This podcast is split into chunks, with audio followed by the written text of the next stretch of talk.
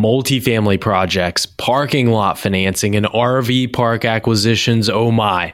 Sam Wilson of Bricken Investment Group sat down with me and we covered every nook and cranny of real estate. How do you value a parking lot? What are the perks of investing in secondary and tertiary markets?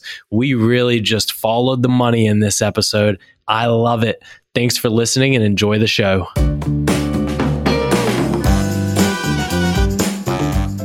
You're listening to the Real Estate of Things podcast.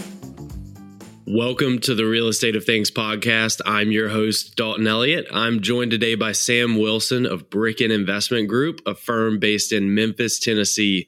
Sam is an active investor in everything under the sun self storage, parking, multifamily complexes, RV parks, single family homes, and as if he didn't have enough time in the day, also the host of a daily podcast, How to Scale Commercial Real Estate.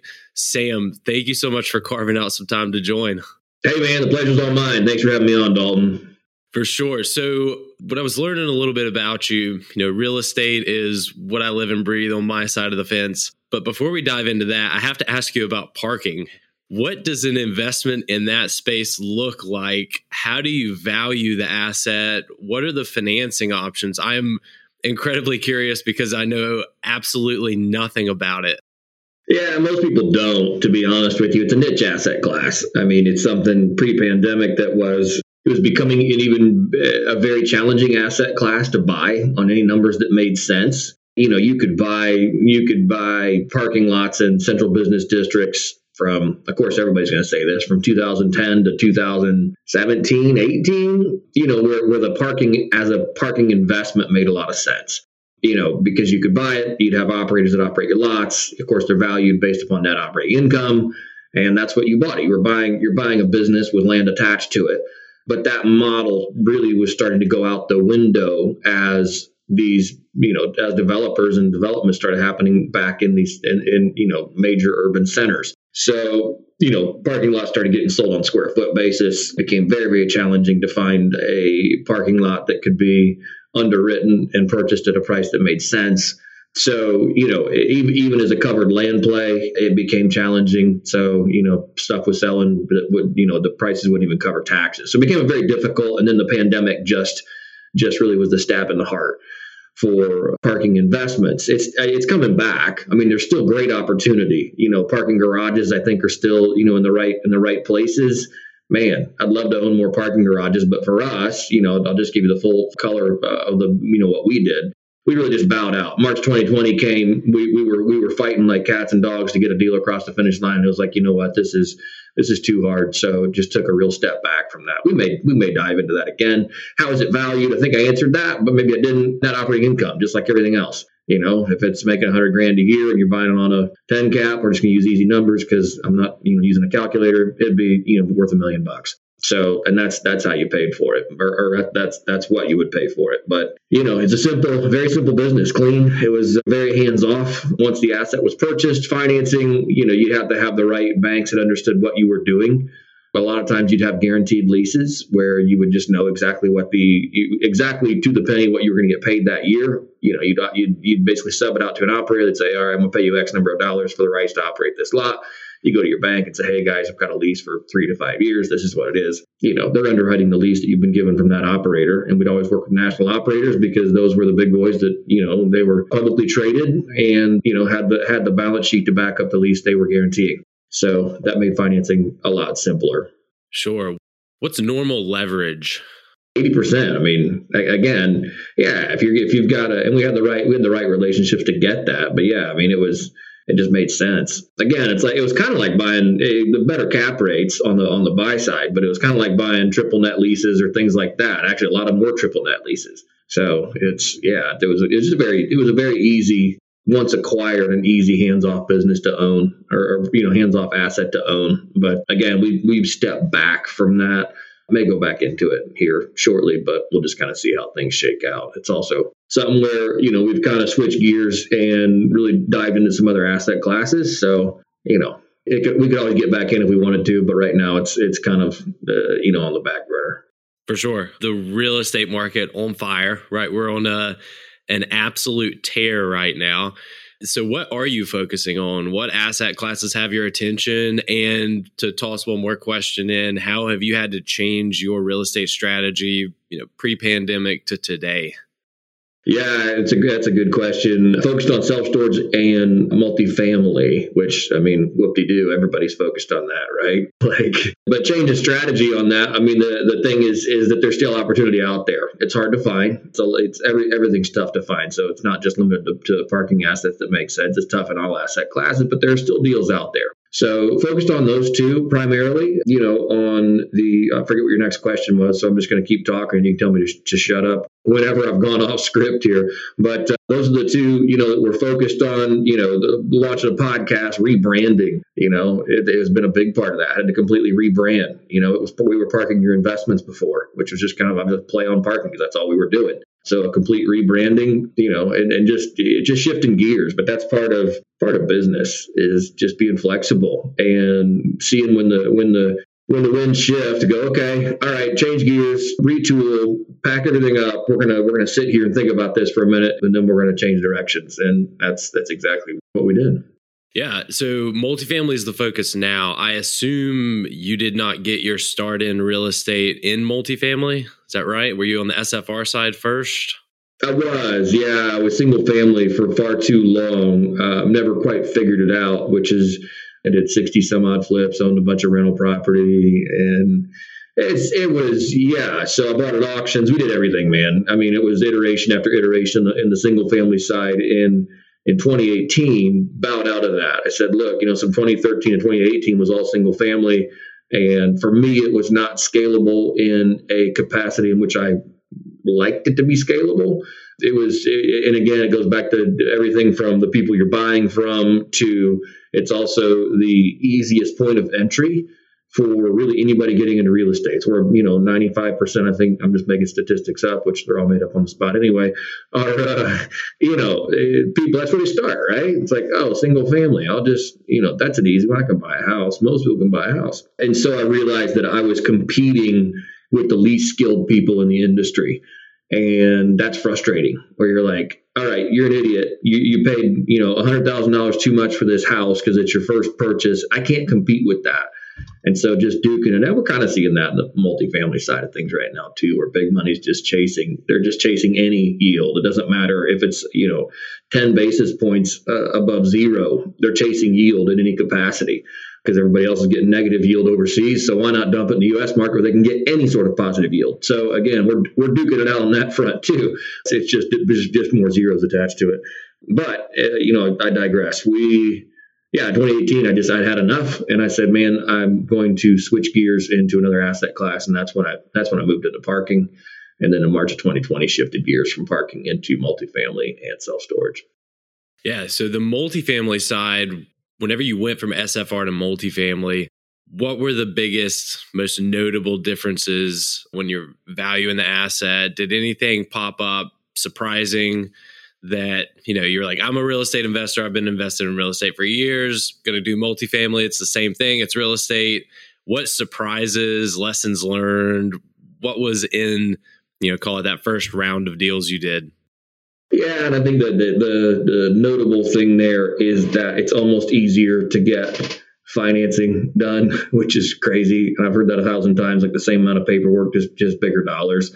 If not easier because you're, you're underwriting an income producing asset as opposed to underwriting a single family home, what it could be, what it might be, and then monkeying around. Just the the the hoops you have to jump through. I think is probably one of the most notable things where you're dealing with again professional industry players on the financing side that you just go okay this is this is a lot easier i mean yeah you still got a lot of a lot of stuff to do and there's still you know there's still hangups in it, but it's just I don't know when you when anytime you can institutionalize and and I'll make up a word here, but professionalize things, I think it becomes easier just from a you know feasibility side of things.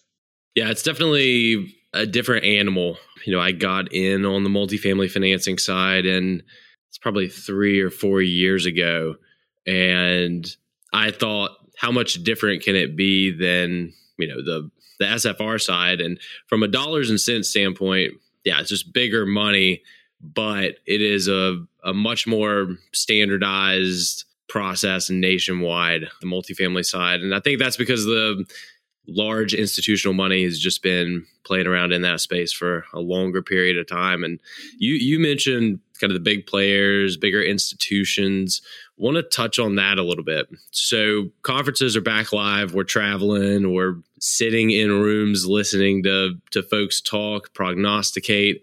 And one topic that keeps coming up, the last couple ones I went to, one was a multifamily specific conference but one topic is kind of the David and Goliath fight between, call it run of the mill investors and institutions, right? Should we as uh, we as real estate investors be scared of these institutions who are swooping up 500,000 property portfolios left and right, shifting gears really to the SFR side of the fence for talk? Is that something that you're seeing? You're in Memphis, you're in a super hot market I know you invest outside of Memphis, and we're going to pick your brain about some secondary and tertiary markets where I think the massive opportunities are, or the findable opportunities are at this time. But what's your take on that battle, if we can call it that?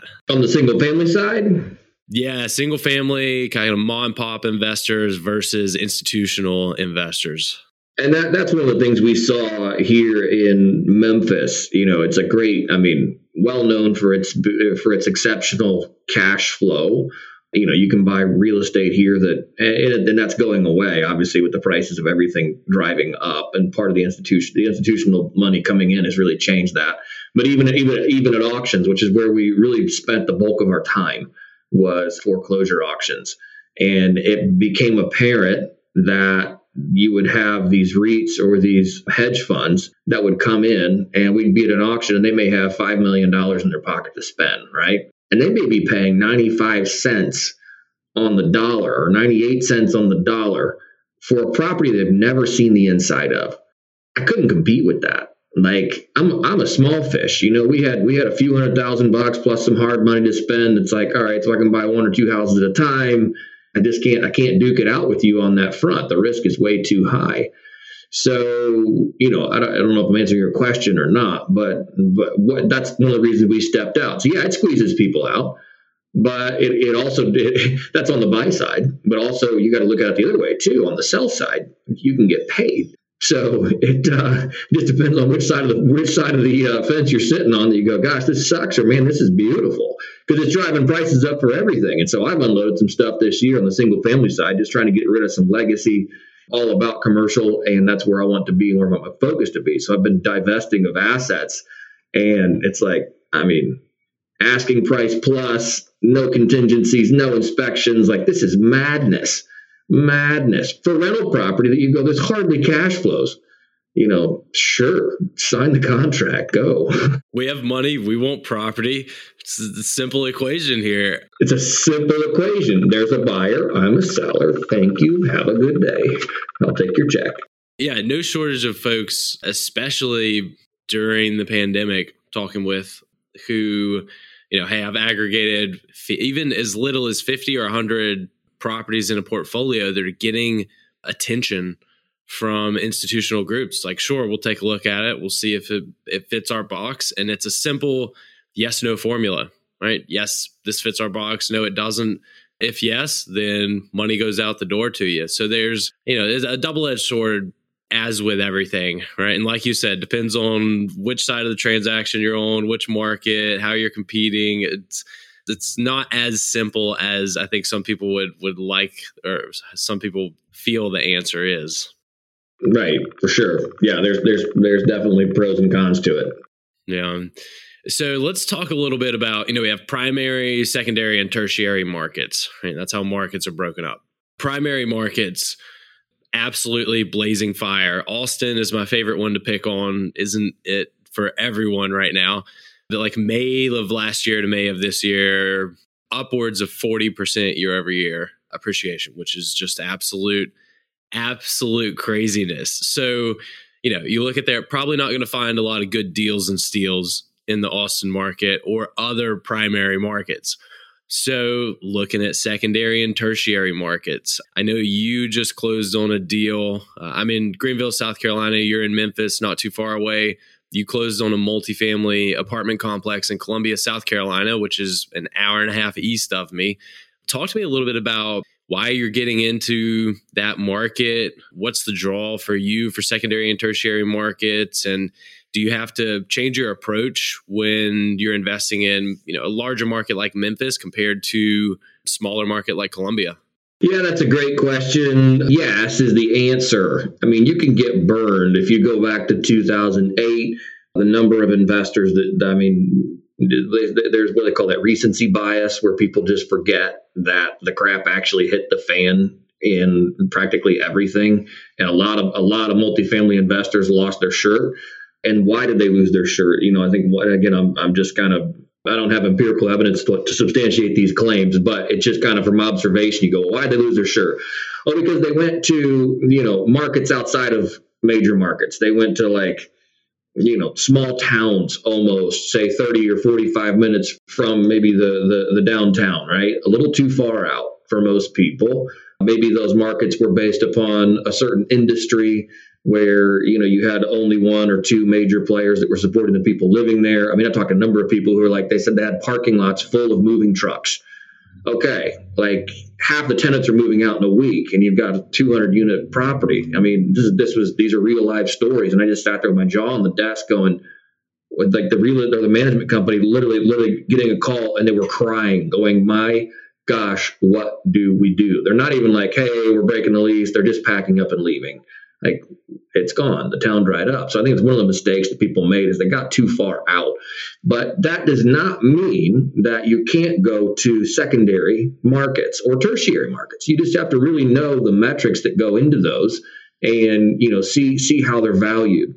Like why why why is Columbia? And again, I'm not all you know. I, I can give you a dozen reasons why I love Columbia, but there's a, a lot of good anchor stuff going on in Columbia. So I don't view Columbia as that one that that one uh, employer town or that one you know it might be one you know somewhere else maybe like a one employer town 30 or 45 minutes from downtown but it's just too far out. So columbia is not that. So looking in the columbias the greenvilles places like that have eh, you know incredible metrics to them and still you know promise the potential for return. So i think looking at those looking at the looking at the job growth looking at you know developments looking at what you know what, what's going on at the city county level what are those you know just looking at all those things and saying hey look this paints this paints a good picture. And also the other thing you can do is go smaller right? Like if you don't want to compete with the big boys buying you know 300 plus a you know class a maybe you can go class b minus and maybe it's 100 units or maybe it's 75 units maybe you go underneath that ceiling of where everybody else is flying, you go, okay, we're gonna we're gonna stay low, and you know you can pick up stuff that way that still makes sense. So yeah, there's there's things you can do, but again, i am notorious for wandering all over the place here, Dalton. So I have no idea actually what your question was. No, you nailed it. Just going through the really secondary and tertiary market analysis approach. Yeah, and look at looking at stuff like you know you, you get too far out there. Um, I don't know anything about Wichita, Kansas, right? I don't know anything about it, but that's one that comes to mind where I just go, Wichita. Hmm, that seems like a place that could dry up in a hot second. I could be dead wrong. I have no idea. I've never never so much as done even even a you know population growth study on Wichita. Kansas City is a, is another tertiary market that people are are interested in. But what are the what are the dynamics there? I don't know. I'd be more I'd be more betting on Kansas City than than Wichita. So those are things also I look at and I just go, okay, you know, keep keep keeping your keeping your criteria refined. I think is super important. So, and again, you know, I don't want to rehash everything I just said, but that's um, those are some of their thoughts surrounding that. Yeah, really, really just seems like it boils down to risk reward. Your primary markets are always going to be your most stable because they're the most population dense with the most employers and the most action going on.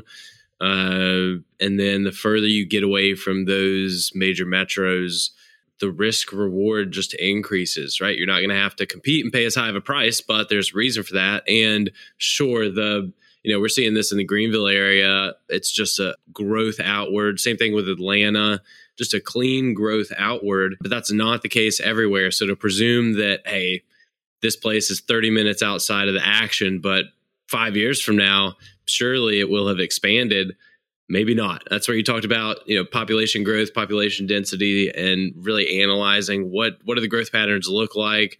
What are the draws? Are there new uh, employers coming into the town that are going to throttle that up. That's definitely something on the multifamily side that, you know, we were talking about the differences between SFR and multifamily.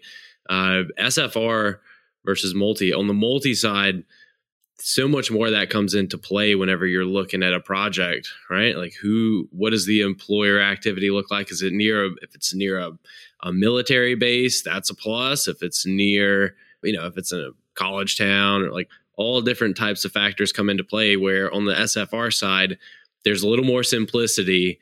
What's the value of this house on the open market? Yeah, less less at play there. Hundred percent, hundred percent. You know, it's, it's, interesting. I was talking to a, a guy yesterday that, that what he he's a uh, a big data analyst. Like we talk data on stuff that you can't even. I was just like, dude, I'm you know drinking from a fire hose. But one of the things he was talking about was he, he called his his affordability deviations, where he would he would take like you know a thousand properties in a market and then he would take the average incomes and he would he would compare that to the the markets with the greatest or, the, or the, he would compare the, the incomes to the rent price or the sales price of homes, right? And, and he called it his affordability deviation. He called it one of his one of his downside predictors, right? And so then he would say, okay, so we've got we've got this data, and then he would go back and compare to like 2007, and he would say the greater the spread between the price to rents, or, or, or excuse me, the, the income to rents, or the greater the spread from income to housing prices, the sharper the correction, right? And so it was he, he would and so he picked out a bunch of markets and he would say, all right, so look, so here's the ones that really took it on the chin. And then he would say, but look, there's also some markets in the same time frame that were undervalued, where the income growth relative to rent price or income growth relative to the average home price was you know much smaller and or you know the income was increasing at a rate greater than the price of the properties which was just a really fascinating i mean he did over thousands and thousands of properties. And i was like well, that's a really unique way of looking at so you, you know doing things like that against a charlotte market right? And say okay you know what's that look like? Is is is charlotte overpriced or is it just right in line? I don't know. It's, it's one of those things. I think that is an incredibly important piece of advice that gets lost I think that too often, you know, investors and folks in the real estate industry as a whole tend to get caught up in trying to boil down the entire United States real estate market to a couple of headlines. It's doing great, it's booming, or it's going down, it's terrible. Just because it's on a, a downslope doesn't mean that it's not investable, right? They're they're going to be know your market? That's the big piece of advice there that regardless of what's going on and you know if i'm in greenville south carolina and new york and san francisco and austin are you know going up or down or whichever way that you know it may happen that greenville is having similar effects or it may be the complete opposite. So even whenever headlines may read one way or the other uh, if you know a market and you feel good about it or bad about it you know you got to do your own homework. You cannot just feel like if I buy it, they will come. If I buy it, it will continue producing. Got to have a little bit of uh, eyesight out in front of your skis. So, one more kind of pointed question, right? You have massive experience across all these different asset classes from and answer this however you want from simplicity's sake, from just dollars and cents sake. What's your favorite and what's your least favorite uh, asset class? That's a good question. Geez, favorite asset class. My favorite one is the one that makes money, right? I don't, re- I don't really care if it. I mean, we we could be selling dog kennels, and if it's if it's making money, man, like great. I don't know. I'm an opportunist, so you know, if there's opportunity, I want to participate in it. Yeah, that's that's that's uh, unfortunately the wrong answer, but you know, I like multifamily. I think it's fun. I think it's unique in its ability. It's you know to take the cash flow and leverage that into an equity gain. You know, I think that's that's amazing where you can raise rents. You know, if you if you can produce twenty five bucks a unit across X number of units, and suddenly you've just created several hundred thousand dollars in, in equity, like that's that's brilliant.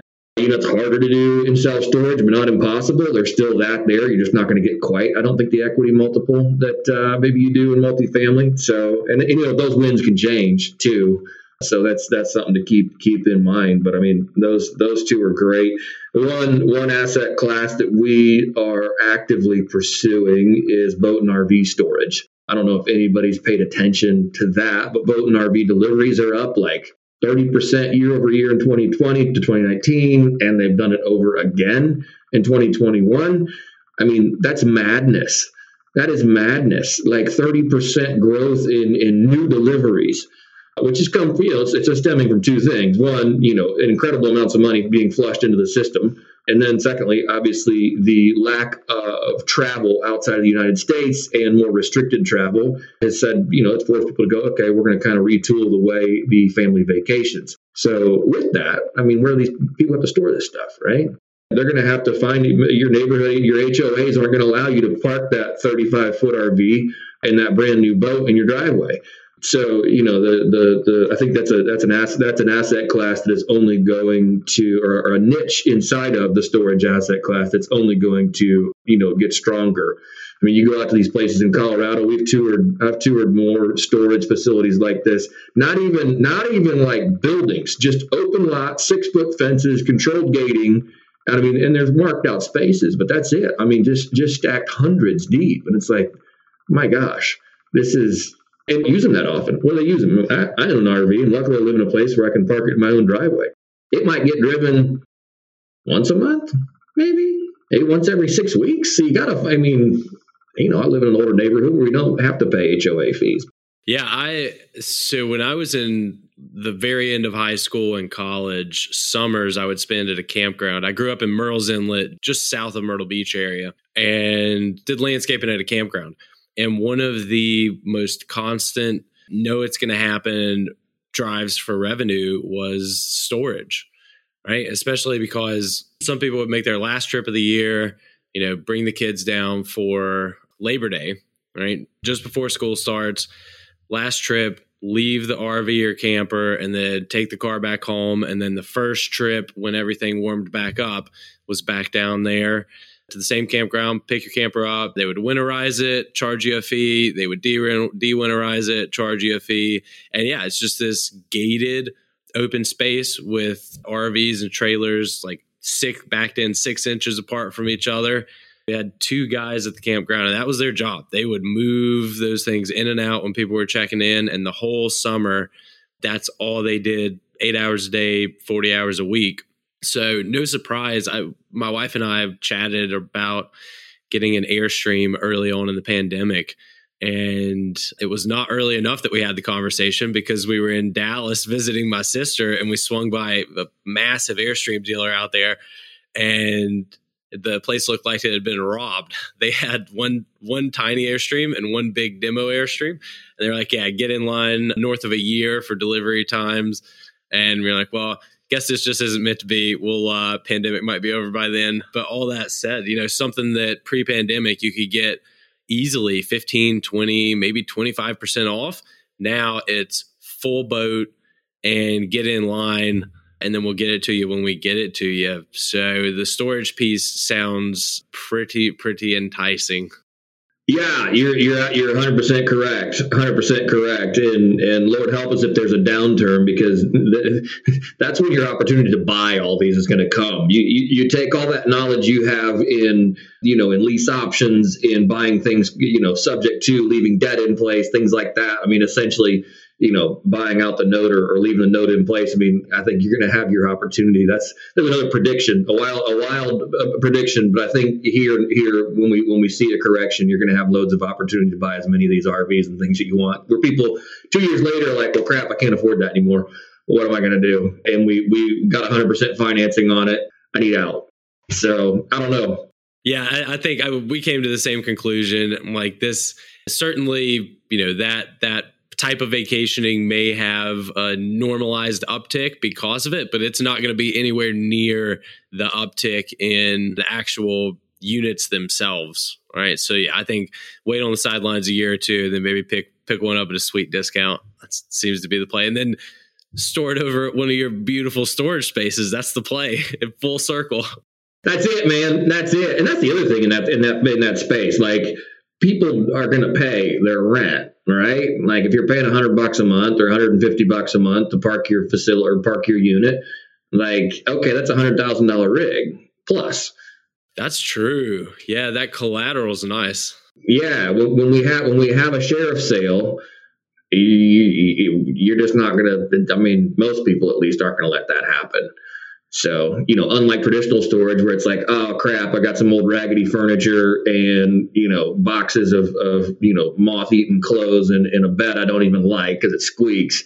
Like, I'll just leave it and let them sell it because it's only a thousand bucks and stuff. It's like, well, no, this is a hundred thousand dollar RV. We're not going to just let you, you know, pawn this off because I didn't pay $150 a month to store it. Now you're getting me excited thinking about the the value of the collateral there versus the exponentially lower, you know, annual cost, but the the psychology there and just the common sense of you're going to pay that bill every single month on time sounds like one of the more secure investments. Yeah, you're absolutely right. I mean, it's it, it uh, it's the collateral, the cost of the collateral that makes that makes it more likely to pay. And again, people are people do the dumbest things.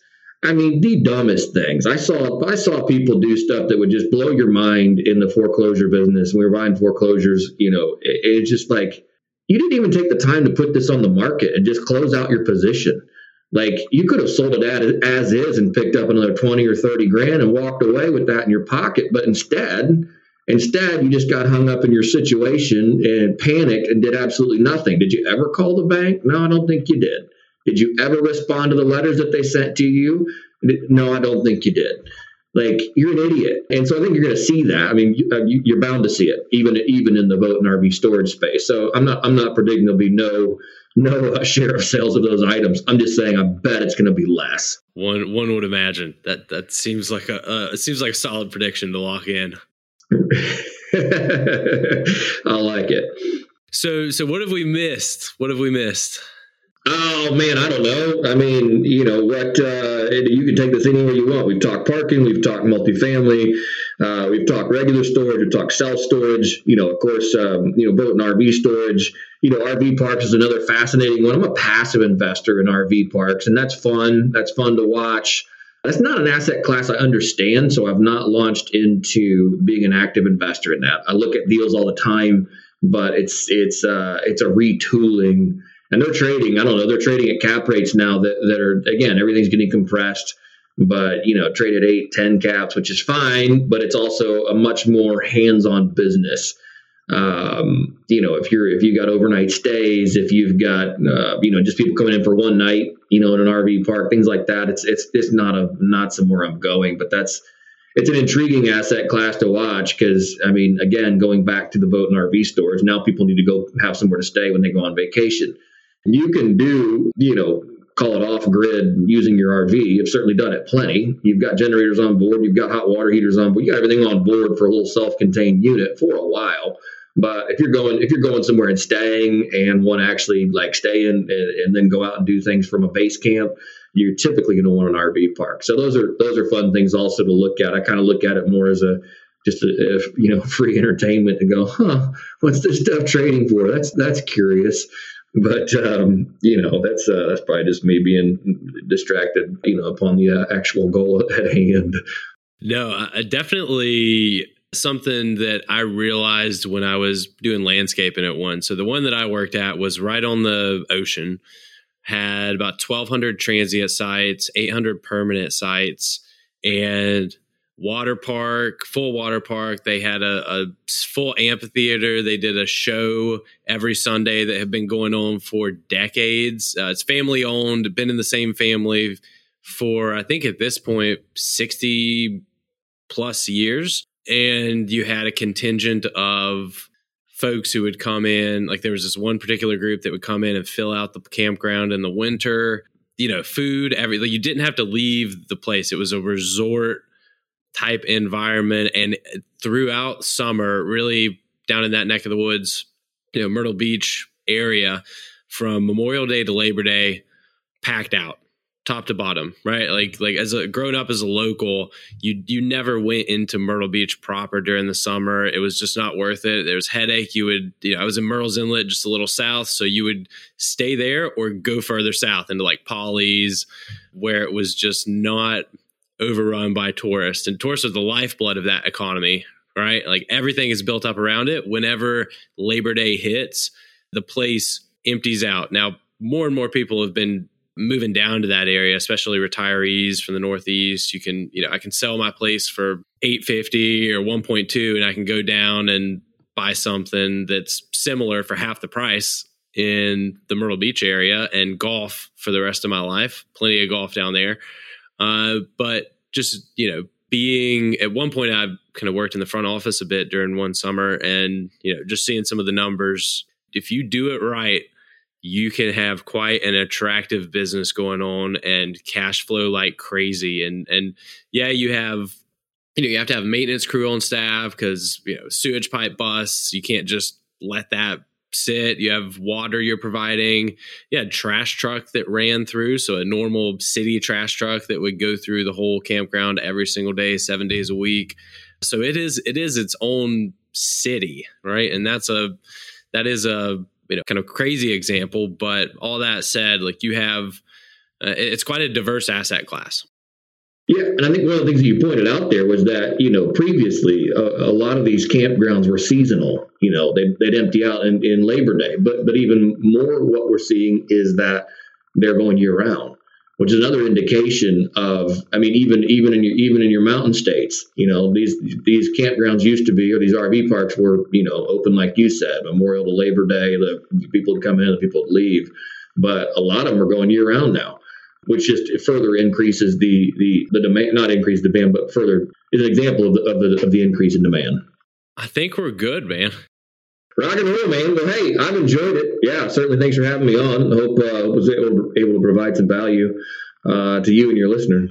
Yeah, we covered a bunch of topics. I love when I asked you the favorite, least favorite. I was like, I, I know this is going to be because your pattern doesn't exist, right? It's such a diverse background of asset classes that you're just like, where am I going to make money? If I can make money here, I'm going to go there and I'm going to go make money. And whenever there's something else that there's, you know, an opportunity cost to weigh, I'm going to go over there.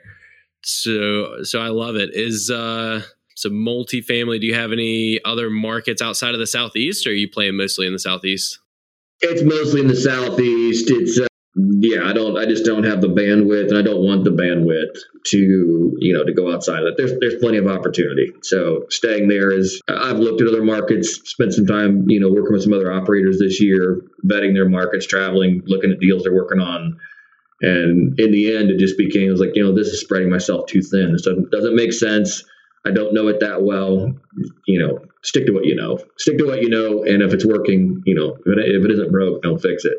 Yeah, I think yeah, the the simple advice that's been around forever has been around forever for a reason. So anytime we get distracted and try to get a little too creative, high chance it's going to bite you in the tail and the the the thing you think of is going to be simple like I should have just stuck with what I knew and here I am now. That's exactly right. That's exactly right. Hey, Sam, thank you so much for joining me talking about everything from RV parks, self storage, parking, multifamily real estate, everything under the sun. I love it. Thanks so much for joining. Hey, man. Thanks for having me on, Dalton. Do appreciate it. Take care.